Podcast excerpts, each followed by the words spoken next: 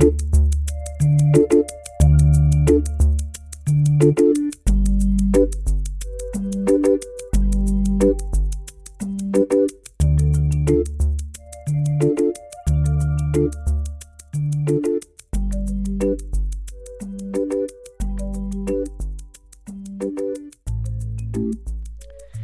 is the Animal's Eye View podcast, and I'm your host, Lizanne Flynn.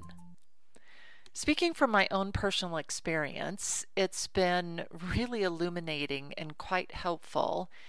If, when considering my own shared life with animal companions from time to time, if I look at those relationships and actual relationships that I have with sentient beings of a different species, from the same framework that I might look at and quite honestly manage, because we all manage our relationships, at least I hope that we do, with other humans, it's really helpful to look at our relationships with our animal companions kind of from the same within the same context because guaranteed especially and to a certain extent, maybe I'm talking myself out of a job.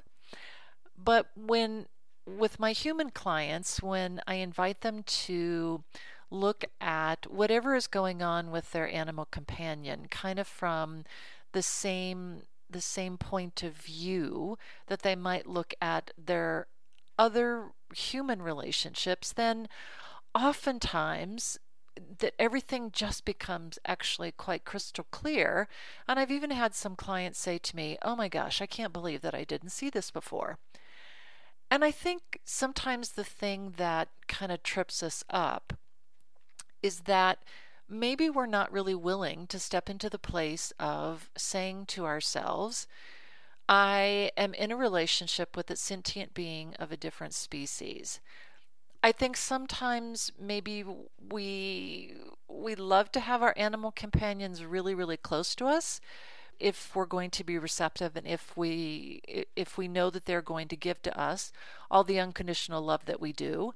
And then i think humans were were really good about oh my gosh yes oh just you know mm, i can't get enough snuggles and i can't get enough cuddles and this is absolutely wonderful just so long as it's positive right but then when we get to the point of our animal companion, and again, quite honestly, just like maybe every other relationship you have with another human in your life, when things kind of start to go off the rails a little bit, I think maybe humans and maybe even more so with animals, we kind of tend to, you know, pull up the stakes and kind of bring the doors in really, really close and maybe even lock and bar the doors because we're fearful of looking into maybe that shadow place.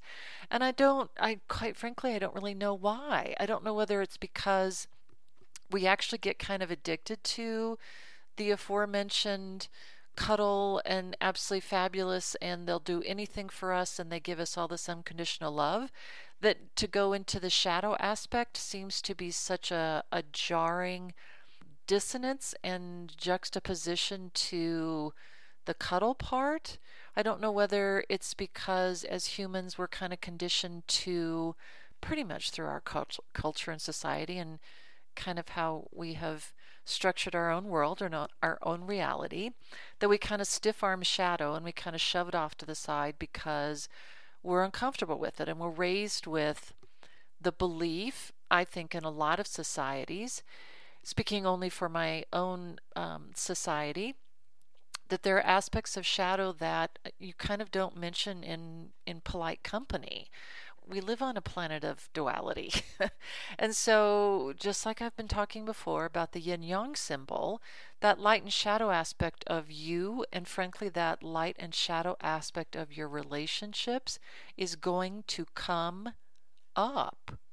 And most definitely, where animals are concerned, the faster you can learn how to read the signals of their behavior, the easier it's going to be for you to again be human manager of that relationship. Because most definitely in an animal human relationship yes we follow their lead and so to a certain extent they're managing that relationship for us. But trust me when I say that when you change your energy and when you shift your behavior, that's when your animal companions go, Oh, yeah, mm-hmm, mm-hmm. he or she is leading me back into the good place. I can tell it, I feel it. This feels so much better. Oh, I can relax. And they will automatically shift their own behavior. And maybe, even as I'm talking about it, maybe this is a little bit of a psychological thing with humans.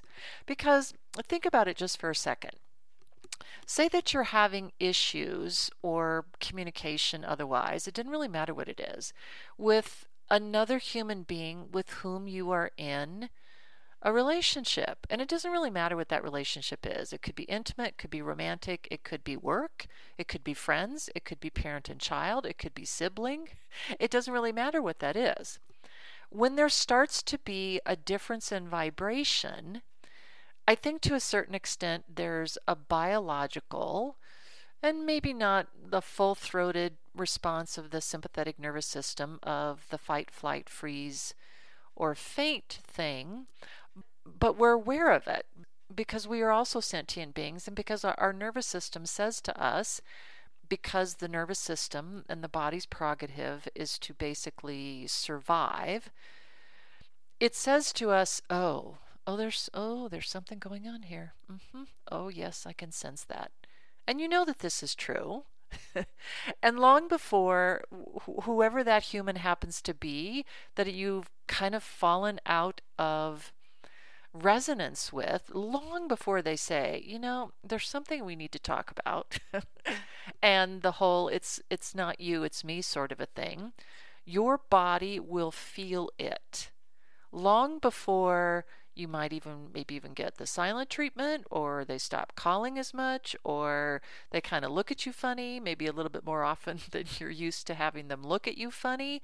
Your body will say to you i sense something that's not right here. I i sense that for whatever reason, this really fabulous, lovely vibe, and we're pretty comfortable talking about vibes, which animals certainly understand, equals shared energy environment and I guess I would probably say animal communicator world that we're used to talking about vibes and we're used to understanding what that is.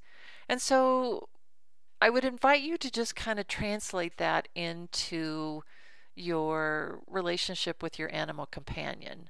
Truth be told, a lot of times, and I know I've said this before, and I really love all the humans I interact with dearly, that doesn't take away the fact that probably 85 to 90% of animal behavior problems that I'm called in to basically translate and to find the the reason or the underlying issue is because of an action a thought process, an intention, something that the human guardian or a human in that animal's environment on a consistent basis is doing.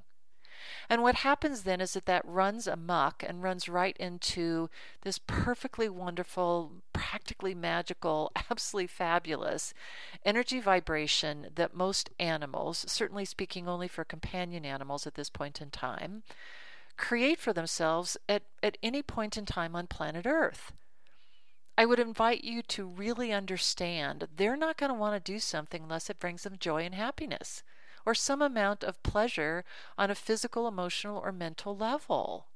That's why when I say to guardians of canine companions, and especially if they're having tr- struggles in the training process, this dog wants to please you. This dog only truly wants to hear from you. Oh, that's such a good boy. That's such a good girl. Lots of treats, lots of praise, or whatever that motivation is that happens to be for that canine companion.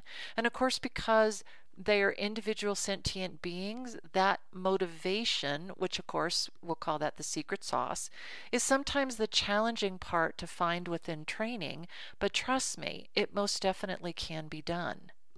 So, when you start to see changes in the behavior of your animal companion, it really is no different than your sensing on an energetic level, a vibe level, if you will, a change in a relationship that means a great deal to you. The behavior of animals is really the only way they have of raising the red flag and saying, okay, human, you and I, we share this energy environment, and there has been an energy, an action, a behavior, a thought, an emotion, a change in physical environment, a change in emotional environment, a change in mental environment that has intruded upon our heretofore absolutely fabulous and wonderful magical relationship that we have with each other and energy space. So much so that I need to, again, raise the red flag in hopes that you will buy a clue from Vanna and look at me and go, hmm, yeah, okay, this behavior has changed. I wonder, when did this behavior start changing? Oh, that's right, it was about a month ago. What was happening a month ago? Oh, that's right, I started to work more overtime at work. And so the after work walk got delayed by half an hour, 45 minutes. And that meant that their dinner got pushed back by 40 or 45 minutes. And that also meant that I was arriving home later. And so the time that we normally got to spend on a maybe even 15 to 20 minute to half an hour basis on a daily basis, that's been disrupted for them. Yes, how you are with them is absolutely that important to them. That's how much they love you added into that, certainly I think where dogs are concerned, I've had all species in my life, all animals, and I think human animal, if you were to answer this question yourself, we're all kind of creatures of habit, especially where our home environment goes. We kind of like it when things are done at the same time. Yeah, occasionally we like to maybe spice it up, and I don't think there's anything wrong with that, especially if it's a good spicing up.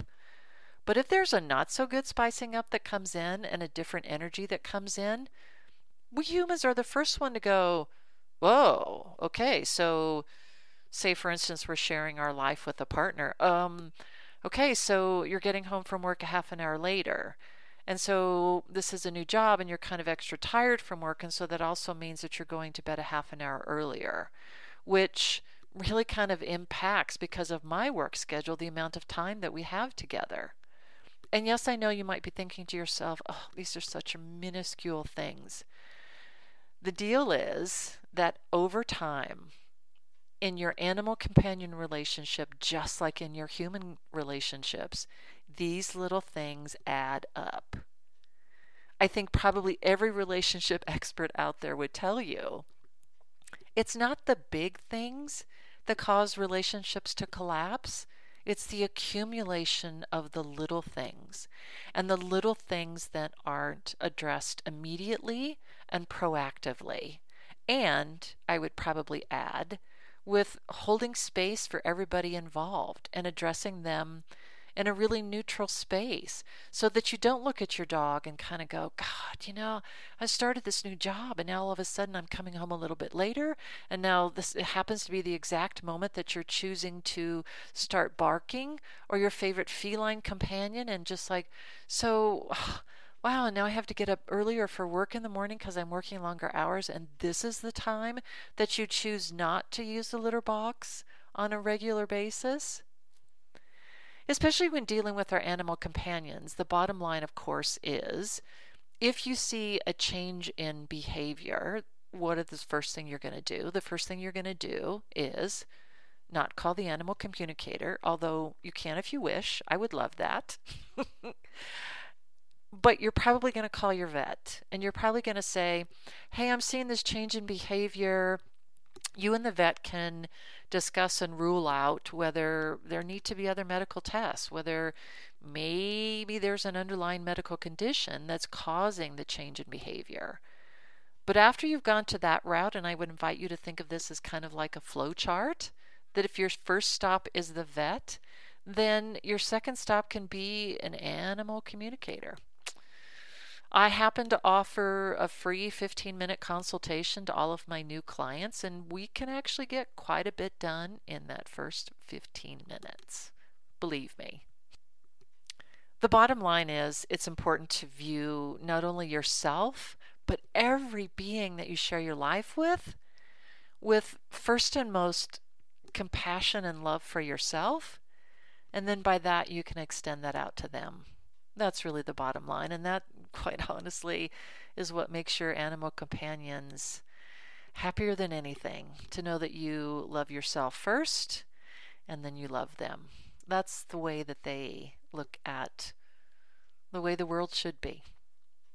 I'm Lizanne Flynn, and this has been the Animal's Eye View podcast. See you next time.